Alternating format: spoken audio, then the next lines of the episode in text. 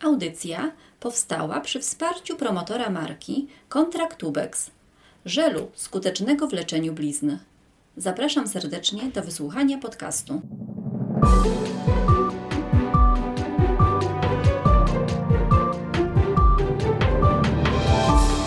Radioklinika. Rozmawiamy o Twoim zdrowiu.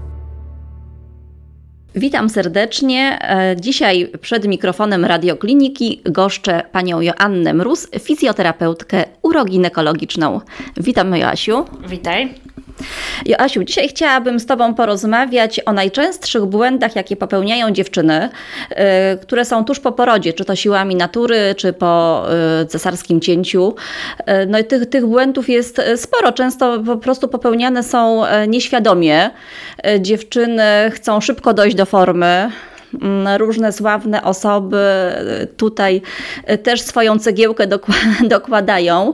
E, No i chciałam właśnie z Tobą porozmawiać, jakby tak. e, w punktach pe- pewne rzeczy przedstawić, jakie najczęstsze błędy są popełniane, e, czym to skutkuje, i to są skutki takie i na już, tak, i też jakieś skutki długofalowe, które później przyczyniają się do różnych dolegliwości bólowych u dziewczyn i tak dalej. I chciałabym e, zacząć może od tego, e, że dziewczyny zaczynają e, ćwiczyć, wydaje mi się, zbyt wcześnie.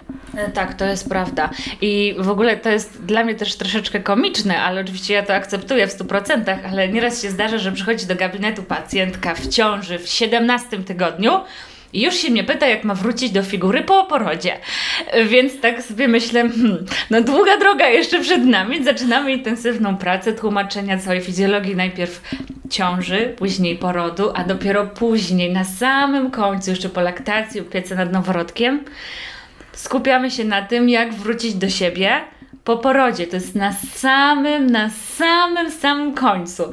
I rzeczywiście y, myślę, że to jest też. ym, ym, taka domena matek, które zostają mamami po raz pierwszy. One po prostu tak bardzo widzą, jak zmienia im się ciało y, że przybierają, nie zawsze są z tego zadowolone. Ja się bardzo cieszę, jak widzę w karcie ciąży, że po prostu kilogramy to jest przeszczęśliwe, ale one nie. Więc pierwsze o co pytają, to jak wrócić do siebie po porodzie. Ale to nie jest naprawdę ważne, no to jest czas.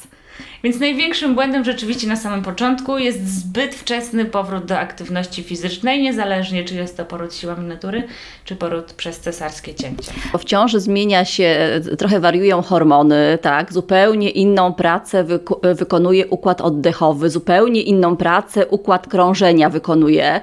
E, no i to dziewczyny sobie czasami nie zdają z tego sprawy, że na przykład jak wykonywały ćwiczenia przed, były aktywne fizycznie, bo to jeszcze y, są dwie sprawy, aktywne i nieaktywne fizycznie. Tak jak były aktywne, to mogą wrócić szybko do tych ćwiczeń, które wykonywały przed ciążą. Tak, zdecydowanie tak, bo te kobiety mają dużo większą adaptację do wysiłku fizycznego w stosunku do tych, które nie ćwiczyły. I też kolejnym błędem jest e, taka sytuacja, w której mamy kobietę, która na przykład nigdy nie była aktywna fizycznie, zachodzi w ciążę i nagle się bierze za siebie. I, i zaczyna ćwiczyć intensywnie na siłowni i to naprawdę e, nie jest wcale zdrowe i wręcz bym powiedziała, że zagrażające ciąży. Nie powinno tak być. Tę aktywność fizyczną stopniujemy adekwatnie do jej możliwości, zwłaszcza ze strony właśnie układu krążenia i układu e, oddechowego. Więc to jest no, niezwykle, niezwykle istotne. No i są jeszcze dwie kwestie, tak? Kiedy ciąża przebiega e, w sposób prawidłowy, dziewczyna e, funkcjonuje w miarę normalnie, chodzi w ciąży na spacery, jest w miarę aktywna fizycznie, tak? A jest jeszcze drugi aspekt, kiedy dziewczyna musi w ciąży leżeć, tak? I po tej ciąży, no w tej ciąży dużo przytyje i po ciąży chce bardzo szybko wrócić do e, po prostu formy. Tak, i też tak, mam takie pacjentki i one rzeczywiście bardzo źle znoszą ciążę. To są bardzo, wręcz bym powie- powiedziała, że szczęśliwe, ale i troszkę nieszczęśliwe, bo chciałoby jakoś tą ciążę swoją emancypować, kwitnąć, prawda, w tym wyjątkowym okresie, a tak naprawdę leżą w łóżku, bo na przykład mają skracającą się szyjkę, albo niewydolność w ogóle cieśnieniowo-szyjkową, e, mają założony pesar, zalecany jest oszczędny tryb życia, albo no ich ciąża bezpośrednio zagraża życiu jej lub dziecka i wtedy jest bezwzględny reżim łóżkowy i później, co za tym idzie, idą bardzo duże właśnie powikłania ze strony układu em, krążenia i oddechowego i te kobiety są bardzo słabe po 9 miesiącach. Mają zaniki mięśni, zaniki tkanki kostnej e, i generalnie nawet kilka dni temu wyszło nowe zalecenie właśnie odnośnie e, reżimu łóżkowego u kobiet ze skracającą się szyjką, że już nie musimy aż tak mocno się tego trzymać, że właśnie te kobiety powinny być aktywne fizycznie, delikatnie i ostrożnie, ale powinny być, bo właśnie te powikłania są dla niej dużo gorsze niż skracająca się szyjka, na którą możemy założyć szef lub PSR. I to jest istotne. I właśnie jeżeli mamy taką słabą kobietę, która leżała właśnie w czasie ciąży i ona po porodzie, nie dość, że ten poród, no one zazwyczaj troszeczkę gorzej go przechodzą, czy nawet jeżeli to jest cesarskie Mhm. cięcie, to też gorzej to przechodzą. Jeżeli one chcą nagle wrócić do aktywności, to to jest bardzo ciężkie, bo ich organizm po prostu nie da rady. I to jest błąd, żeby nie wracać natychmiast na siłownię, bo ja muszę nadrobić te 9 miesięcy e, izolacji i takiej e, tego leżenia, E, więc wtedy adoptujemy powolutku pacjentkę do aktywności i, i też takich pacjentów mam. E, I to po prostu stopniowo, stopniowo ją uruchamiamy. Mhm. A jeżeli pacjentka jest taka leżąca i występują te komplikacje e, i ona praktycznie no, jest unieruchomiona, e, może wykonywać, no, może wykonywać pewne ćwiczenia, ćwiczenia oddechowe, delikatne, tak? Co jeszcze może ćwiczyć? To zależy, czy ona jest w domu, czy ona jest w szpitalu. Bo jeżeli jest w szpitalu na patologii ciąży, to w dobrych szpitalach w Polsce, nie mówię, że we wszystkich niestety, ale w dobrych szpitalach w Polsce przychodzi fizjoterapeuta na patologię ciąży i z tą pacjentką ćwiczy w ramach profilaktyki y, no, zakrzepicy, tak? I powikłań właśnie zatorowo-zakrzepowych. I to jest obowiązek, bo pacjentka no, musi być troszeczkę uruchomiona. Troszeczkę. Bezpiecznie, tak? Natomiast jeżeli ona leży w łóżku, to ja też zawsze przynajmniej robię taki instruktaż, nawet teraz online, co ona może robić, jeżeli nawet musi leżeć, to przynajmniej powinna krążyć dłońmi, prawda? Stopami. Stopami, dokładnie. Wykonywać bardzo proste ćwiczenia krążeniowe, oddechowe, a właśnie dużym błędem jest to, że pacjentki tego nie robią. No i później mamy powikłania. Tuż po porodzie, tak jak rozmawiałyśmy, bardzo istotne jest, e, a- istotna jest aktywizacja mięśni dna e, miednicy i mięśni poprzecznych, dobrze mówię? mięśni poprzecznych brzucha, tak? E, m, Dokładnie. Możesz przypomnieć, na czym to polega? Mm, To znaczy, jeżeli chodzi o aktywację mięśni dna miednicy, chodzi o to, żeby najprościej rzecz mówiąc, po prostu wciągnąć na wydechu mięśnie pochwy, dookoła pochwy mięśnie krocza. To jest najprościej wytłuma- tłumacząc. Natomiast jeżeli chodzi o mięsień poprzeczny, to jest mięsień, który współpracuje z mięśniami dna miednicy i jeżeli pacjentka dobrze ćwiczy dno, to on napina się sam. Ewentualnie możemy napiąć go jeszcze bardziej delikatnie, wciągając okolice podbrzusza e, tak jakby do środka. Nie pępka, tylko podbrzusza do środka i wtedy poczujemy takie napięcie tutaj w guzach kulczowych, w e, kolcach biodrowych przednich górnych i e, będziemy widzieć, że ten mięsień się napiął. Aha. Czy takie instruktażowe filmiki może masz na swojej stronie? Oczywiście. Oczywiście, że mam. Akurat chyba nie wiem, czy mam do mięśnia poprzecznego, ale generalnie tak, jeżeli chodzi o mięśnie na miednicy, to tak. Aczkolwiek najlepiej tego się nauczyć w gabinecie, bo nawet teraz zbieram żniwo konsultacji online, ćwiczeń mięśni na miednicy i przychodzą pacjentki, no i jest fakt faktem, te, które rozumieją, to super ćwiczą, no ale są takie, które jednak się nie dogadałyśmy i wykonują te ćwiczenia troszeczkę inaczej niż ja bym chciała, ale wszystko jest do korekty. Okej, oj, to właśnie niestety konsultacje online trochę bokiem wychodzą czasami, nie? W niektórych przypadkach. Tak, wychodzą, no zwłaszcza w ginekologii i położnictwie. Okej, czyli pamiętajmy w połogu właśnie o tych ćwiczeniach, o których mówisz. I co jeszcze możemy w okresie połogu robić, tak? Mówiłyśmy o tym, żeby nie zbyt intensywnie, nie siłowo. E, No i przede wszystkim właśnie kolejnym błędem, które pacjentki e, wykonują podczas połogu, to jest zbyt intensywne dźwiganie. E, Czyli na przykład e, mamy pacjentkę, która sobie wyobraziła, że ona przecież nic nie stało, urodziła dziecko, bierze wózek, psa, kota, zakupy, wszystko razem i idzie na piąte piętro, no bo ona przecież sama, wszystko sama, ona sobie da radę przecież. No wiadomo, że sobie da radę, tylko że jej macica i jej narząd rodny sobie tej rady nie da.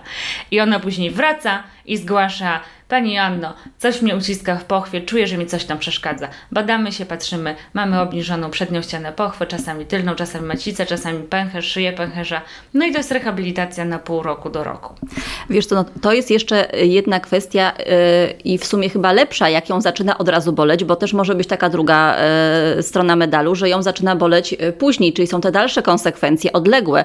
Dziewczyna yy, jest aktywna bardzo, robi to, co mówisz, czyli po prostu sobie próbuje radzić ze wszystkim sama i jest super mamą. Tak. Yy, I yy, wydaje jej się, że jest naprawdę yy, silna, zdrowa już, a konsekwencje wychodzą po pewnym czasie. Tak, bo właśnie ona może się czuć dobrze, zwłaszcza jeżeli poród miała bez powikłań, bez nacięcia, bez pęknięcia, bo naprawdę są pacjentki, które naprawdę świetnie się czują po porodzie i po porodzie siłami natury i po cesarskim cięciu.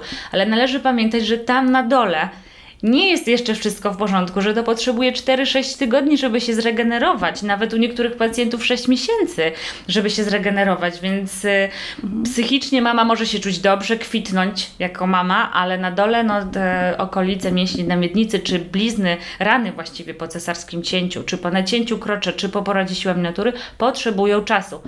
I zbyt właśnie szybka powrót do aktywności fizycznej, nieprawidłowy powrót do aktywności fizycznej, dźwiganie rzeczy, które naprawdę nie są w tym momencie potrzebne, bo wiadomo, że matka dźwigać dziecko będzie. I trochę dla mnie to jest śmieszne, jak ktoś mówi, proszę nie dźwigać. No ale przecież matka zawsze będzie dźwigać. Byle nie dźwigała, byle nie zawsze na jednym Tak. No boku właśnie, też, no wiesz? Tak, no nie na jednym boku, tak, bo często mamy też właśnie na jednym biodrze cały czas mm, nie dźwigają. To też jest bardzo duży błąd. Później przychodzą do fizjoterapeuty i mówią, że nie boli biodro. I ja, jak wchodzi pacjentka, to ja widzę, na którym ona stronie nosi swoje dziecko, bo po prostu po jednej już od barku, przez talię, przez właśnie tutaj okolice brzucha i biodra już widzę, na którym boku ona nosi swojego malucha.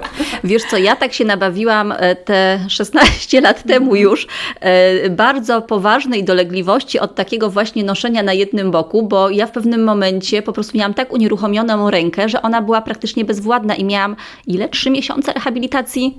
Tak, dokładnie tak. Ja niestety jako specjalista aż wstyd mówić, ale szef w dziurawych butach chodzi jako matka trójki dzieci. Teraz za chwilkę też idę na rehabilitację, ale tylko samego biodra, bo po prostu boli mnie biodro i staram się cały czas przenosić jedno na drugą stronę, ale tak po tych trzech ciążach i mimo wszystko jak cały czas gdzieś coś robię, to jednak to biodro jest obciążone i ja też po prostu gdzieś myślę, Boże kochany, no, no, no i mnie nawet to dotknęło. No niestety wszystkie jesteśmy mamami i błędy popełniamy, ale też mówię jako matka, jako specjalista, no nie wolno nosić dziecka na jednym biodrze, bo to się kończy tak jak u Ciebie i tak jak u mnie. No, dać sobie przyzwolenie na to, żeby odpocząć jednak, tak, żeby się wys znaczy wyspać, no to nie może wyspać to może źle powiedziałam, tak, żeby po prostu też nie robić wszystkiego na siłę i że ja Tak. jeszcze dam radę, tak, żeby też no, y, nie, nie, jakoś dać sobie przyzwole, przyzwolenie na chwilę słabości. Oczywiście, zdecydowanie. I po prostu, y, zwłaszcza, że ten okres, zwłaszcza jeżeli to jest pierwsze dziecko, to naprawdę jest bardzo trudny moment dla matki. Ona musi się tego dziecka nauczyć. Siebie, swoich potrzeb, poczekać aż to się wszystko zregeneruje. Naprawdę nie ma co się spieszyć z tą aktywnością i, i powrotem do tego, żeby pięknie wyglądać. Oczywiście można pięknie wyglądać po porodzie, ale nawet y, tutaj okolice klatki piersiowej, okolice miednicy, one zawsze już będą troszkę szersze. E, I to jest piękne. To jest taki dowód na to, że urodziłaś dziecko, że jesteś No tak, jestem matką. mamą, tak. Dokładnie. I, I jak dla mnie to, ja zawsze tym pacjentkom sobie tłumaczę, że pięknie teraz wyglądasz i to jest, to, to jest taki dowód na to, jest taki twój medal za to wszystko. No właśnie, no generalnie też, e, wiesz, jeszcze jak rodzimy siłami natury, e, to szybciej dochodzimy do siebie. Natomiast tak jak rozmawiałyśmy też wcześniej, w, Pols wcześniej, w Polsce chyba mówiłaś 43% e, Teraz prawie 50. Ostatnio jak się widziało. Naprawdę? 43%, a już podchodzimy pod 50. No. No właśnie, ale 50, y, w- powiedzmy dalej, mówi, mówimy o tym, że prawie 50% porodów odbywa się, y, są to porody Tak. jako cesarskie cięcie, tak? Tak, tak, jesteśmy w czołówce europejskiej. W tym momencie. Mhm. I tutaj musimy pamiętać, że cesarskie cięcie to jest bardzo poważna operacja, to jest naruszenie powłok e, brzusznych, to jest naruszenie powięzi e, i nie ma tak, że my nawet jak się czujemy dobrze, to już doszłyśmy do formy wcześniej niż koleżanka e, szybciej, tak? Tak, tak. Zwłaszcza, że tutaj też przecież zostało, został przecięty mięsień macicy, który też potrzebuje czasu, żeby się zregenerować. I widzę po pacjentach, które, po pacjentkach, które za wcześnie wróciły do aktywności, czyli popełniły znowu ten błąd, że za szybko, to albo się blizna rozchodzi, albo ma bardzo duży obrzęk i ona jest po prostu bolesna. Te obrzęki naprawdę są duże. Widać po prostu, że blizna jest zmęczona. To widać, po prostu palpacyjnie, nawet na pierwszy rzut oka, widać, że pacjentka, że ta blizna jest zmęczona i zwyczajnie potrzeba odpoczynku, więc tak, to jest duży błąd. Za szybko, po, za szybko pacjentki wracają właśnie do takich nawet y, intensywnych czynności w domu, typu odkurzanie dywanów, tak? E, dźwiganie, prawda, nieprawidłowe wstawanie, to też jest bardzo duży błąd, czyli jak pacjentka zrywa się z brzucha po cesarskim cięciu. E, No to do tego nie powinno się robić, powinno się tego unikać. Mhm. Y, No właśnie i y, pacjentka zbyt, zbyt wcześnie tą aktywność podejmuje i też widziałam na, na, na Twoim kanale bodajże filmik, gdzie pokazywałaś też jak wstawać, bo to jest też częsty błąd powodujący szereg różnych tak. Tak, jeżeli pacjentka nieprawidłowo wstaje po cesarskim cięciu, to ta to szarpie sobie tylko bliznę, właściwie ranę jeszcze tak naprawdę. Ona sobie ją szarpie i dodatkowo szarpie mięsień prosty brzucha, więc e, powinna wstawać z boku. E, ja dokładnie instruktaż jest i na Facebooku i na YouTubie jest pokazany. Tak, to my załączymy do artykułu. Y, Ja jeszcze chciałam tutaj nadmienić właśnie i spytać Ciebie, bo też rozmawiałyśmy jakiś czas temu o mobilizacji blizny. E, Czy tutaj widzisz e, większą świadomość wśród swoich pacjentek, że tą bliznę, nawet jeżeli jest zagojona, piękna, mało ją widać, że mimo wszystko warto ją mobilizować? To znaczy, najpierw to trzeba się zbadać. I właśnie częstym błędem kolejnym jest to, że pacjentki tego zaniechują, tak? Jest, jest, jest to w jakiś sposób y, po prostu no, zlekceważone. I, e, i są, są kobiety, u których naprawdę ta blizna nie wymaga jakiejś dużej uwagi. Naprawdę, są blizny, które się świetnie goją i nie mają wcale żadnych wzrostów i pacjentka nie ma wady postawy, nie ma powikłań późniejszych. Tak. Naprawdę świetnie funkcjonuje. Ale są takie, które są bardzo sztywne i wymagają mobilizacji, więc myślę, że najważniejsze jest to, żeby się po prostu zbadać, bo lepiej, jeżeli się okaże, że blizna wymaga mobilizacji, to lepiej zrobić ją teraz, dopóki ona jest świeża i w cudzysłowie młoda, bo ta rehabilitacja wtedy trwa krótko, a jeżeli pacjentka przychodzi po 30 latach z blizną, która jest sztywna, to po prostu to strasznie boli. Bardzo, to da się zrobić, każdą bliznę da się zrobić, tylko to jest strasznie bolesne. Teraz na przykład moje pacjentki przyprowadzają swoje mamy po cesarskich cięciach. Wow. I takie blizny to ja czasem myślę, oho, No tak, bo to jest też praca, to jest też praca, musimy, chyba powiemy o tym, Tak. nie tylko na tutaj skórze z, y, z zewnątrz, tak, tylko też przez, y, Tak, przez pochwowo. Tak, przez pochwę i też generalnie przez prawie całe ciało. Bo jeżeli mamy taką 30-letnią bliznę, to ona już ma tak ogromny wpływ na całą postawę ciała, że tak naprawdę cały pacjent jest do zrobienia. Od góry, od głowy do samych stóp. No. A można było tego uniknąć. O tym mówiłyśmy, już nie będziemy tego Tak, powtarzać, to ja zaproszę do tego podcastu, tak, jak w ogóle, o co chodzi z tą mobilizacją blizny i jakie są odległe konsekwencje, gdy nie mobilizujemy. Na teraz, natomiast teraz chciałabym się jeszcze skupić e, na tym, że kobiety, kolejnym takim błędem wydaje mi się popełnianym przez kobiety jest to, że bardzo chcą zgubić ten brzuszek poporodowy, tak? E, I tutaj no niestety e, różne celebrytki się do tego e, też przykładają, mówią cudne, cudnie chudne, tak? A tutaj może warto powiedzieć, nie wiem, regeneruje się rozsądnie chudne, tak? Tak, tak. Ja też zawsze zwracam na to uwagę, że powoli, żeby dać sobie czas i przede wszystkim nie ćwiczyć brzuszków, bo to też jest bardzo duży błąd, że pacjentki od razu zaczynają ćwiczyć brzuszki, a brzuszki nie dość, że negatywnie wpływają na pacjentki po porodzie siłami natury, bo one po prostu predysponują do tego, żeby narząd rodny się obniżył. I po cesarskim cięciu też nie są wskazane, bo no tam po prostu została wykonana operacja, więc to musi się za, zregenerować. Zresztą same brzuszki w sobie wcale nie są skuteczne, tak? Można ćwiczyć brzuch zupełnie w innej pozycji, na czworaka, na leżąco, w pozycji stojącej ćwiczymy brzuch i one się pięknie kształtują. Jeść przede wszystkim, jeść normalnie, jeść wszystko i nie ograniczać się, być szczęśliwą, fajną kobitką, a nie być na jakichś restrykcyjnych dietach i się głodzić. Nie. Kolejna sprawa, że dziewczyny y, po prostu stosują jakieś drakońskie diety, co zupełnie po prostu odwrotny skutek ma. Ale rzeczywiście, nie dość, że są nieszczęśliwe i zestresowane. Mm, Nie, ja absolutnie tak nie podchodzę. Ćwiczyć, nawadniać się przede wszystkim, Dokładnie. ograniczyć cukier do minimum, Tak. e, prosty cukier, tak? I, e, I cieszyć się życiem. No właśnie. Kolejnym takim błędem, e, dość często popełnianym przez kobiety i y, jest noszenie pasa takiego, e, tak, który gdzieś tam też powoduje, że ten brzuszek się, e, no nie wiem jak to powiedzieć, zanika, czy się Chowa się, chowa się. spłaszcza, tak. Tak, tak. To znaczy tak. Musimy odróżnić pas poporodowy od super wyszuplających majtów. A, no właśnie. I teraz tak. Co innego, kiedy jest pas poporodowy dla kobiety, która jest świeżo po porodzie, nieważne jakim, czy cesarskim cięciem, czy siłami natury, nie wolno takich rzeczy zakładać, ponieważ one masakrycznie negatywnie wpływają na statykę narządu rodnego i nic nie dają. Nic, czyli zdejmiesz ten pas, jest nadal to samo. Nadal to samo. Poza tym one tak jakby wręcz, może nie chciałabym powiedzieć, że rozleniwiają mięśnie, ale no kiedy po prostu no, te mięśnie nie ćwiczą, nie ćwiczy brzuch, nie ćwiczy kor, nasz tułów, kiedy mamy to ściśnięte pasem.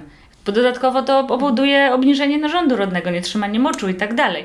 Natomiast, kiedy są chrzciny, tak, albo jakieś wyjście i każda z nas ma super ekstremajty w domu, tak, takie modelujące sylwetkę, to naprawdę się nic nie stanie, jak się je założy na 3 godziny, a później się je zdejmie, no już bez przesady. Każda z nas chce wyglądać pięknie. Chodzi o to tylko, żeby tego nie zakładać bezpośrednio po porodzie.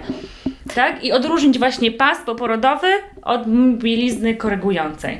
No właśnie, a dziewczyny te pasy poporodowe noszą czasami całymi dniami e, i no to też upośledza w ogóle cały układ oddechowy, Tak, bo to i- zupełnie inaczej oddycha. Tak, i układ oddechowy, i upośledza pracę przepony, i narządów wewnętrznych, czyli i jelit, prawda, wszystkich trzewi.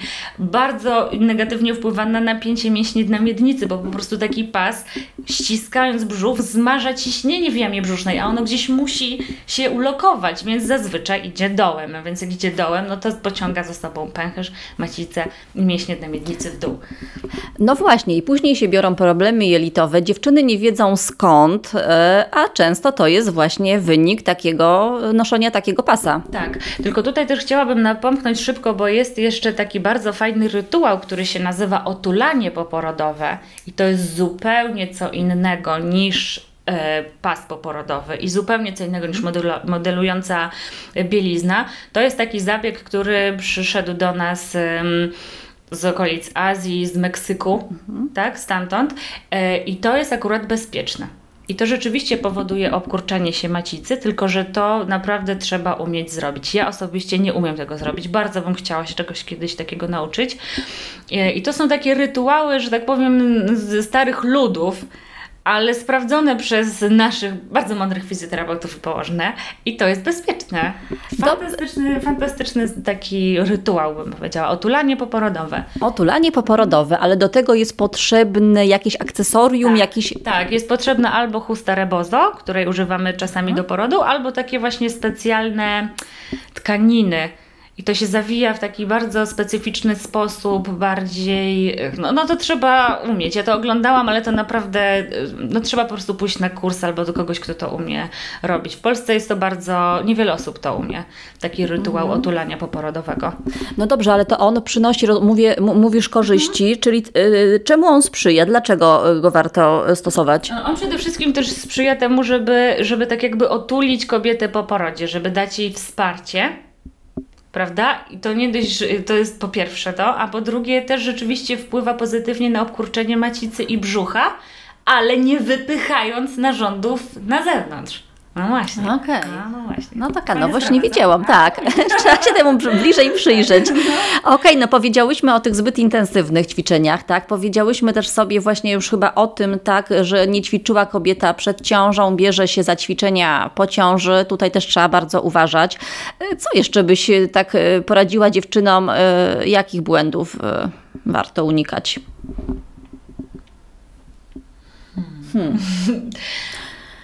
Wiesz, myślę, że chyba powiedziałyśmy o wszystkich. A, ja jeszcze chciałam, y, właśnie, ja jeszcze chciałam powiedzieć o tym, że właśnie dziewczyny bardzo często y, korzystają z różnych poradników, które są bardzo fajne zresztą, tak? Poradnikowe takie y, różne, czy na YouTubie ćwiczenia, ale jednak warto chyba odwiedzić fizjoterapeutę, przynajmniej na początku, prawda? Tak, ja uważam, że tak. Yy, tylko, znaczy bardzo bym chciała, żeby kiedyś wizyty u fizjoterapeuty były refundowane, tak jak w innych krajach, więc nie chciałabym mówić, żeby, że tak każdy musi iść do fizjoterapeuty, bo to jest usługa komercyjna, tak? I nie chciałabym, żeby słuchający nas, na, nas źle zrozumieli, że jakieś jest to mm, takie...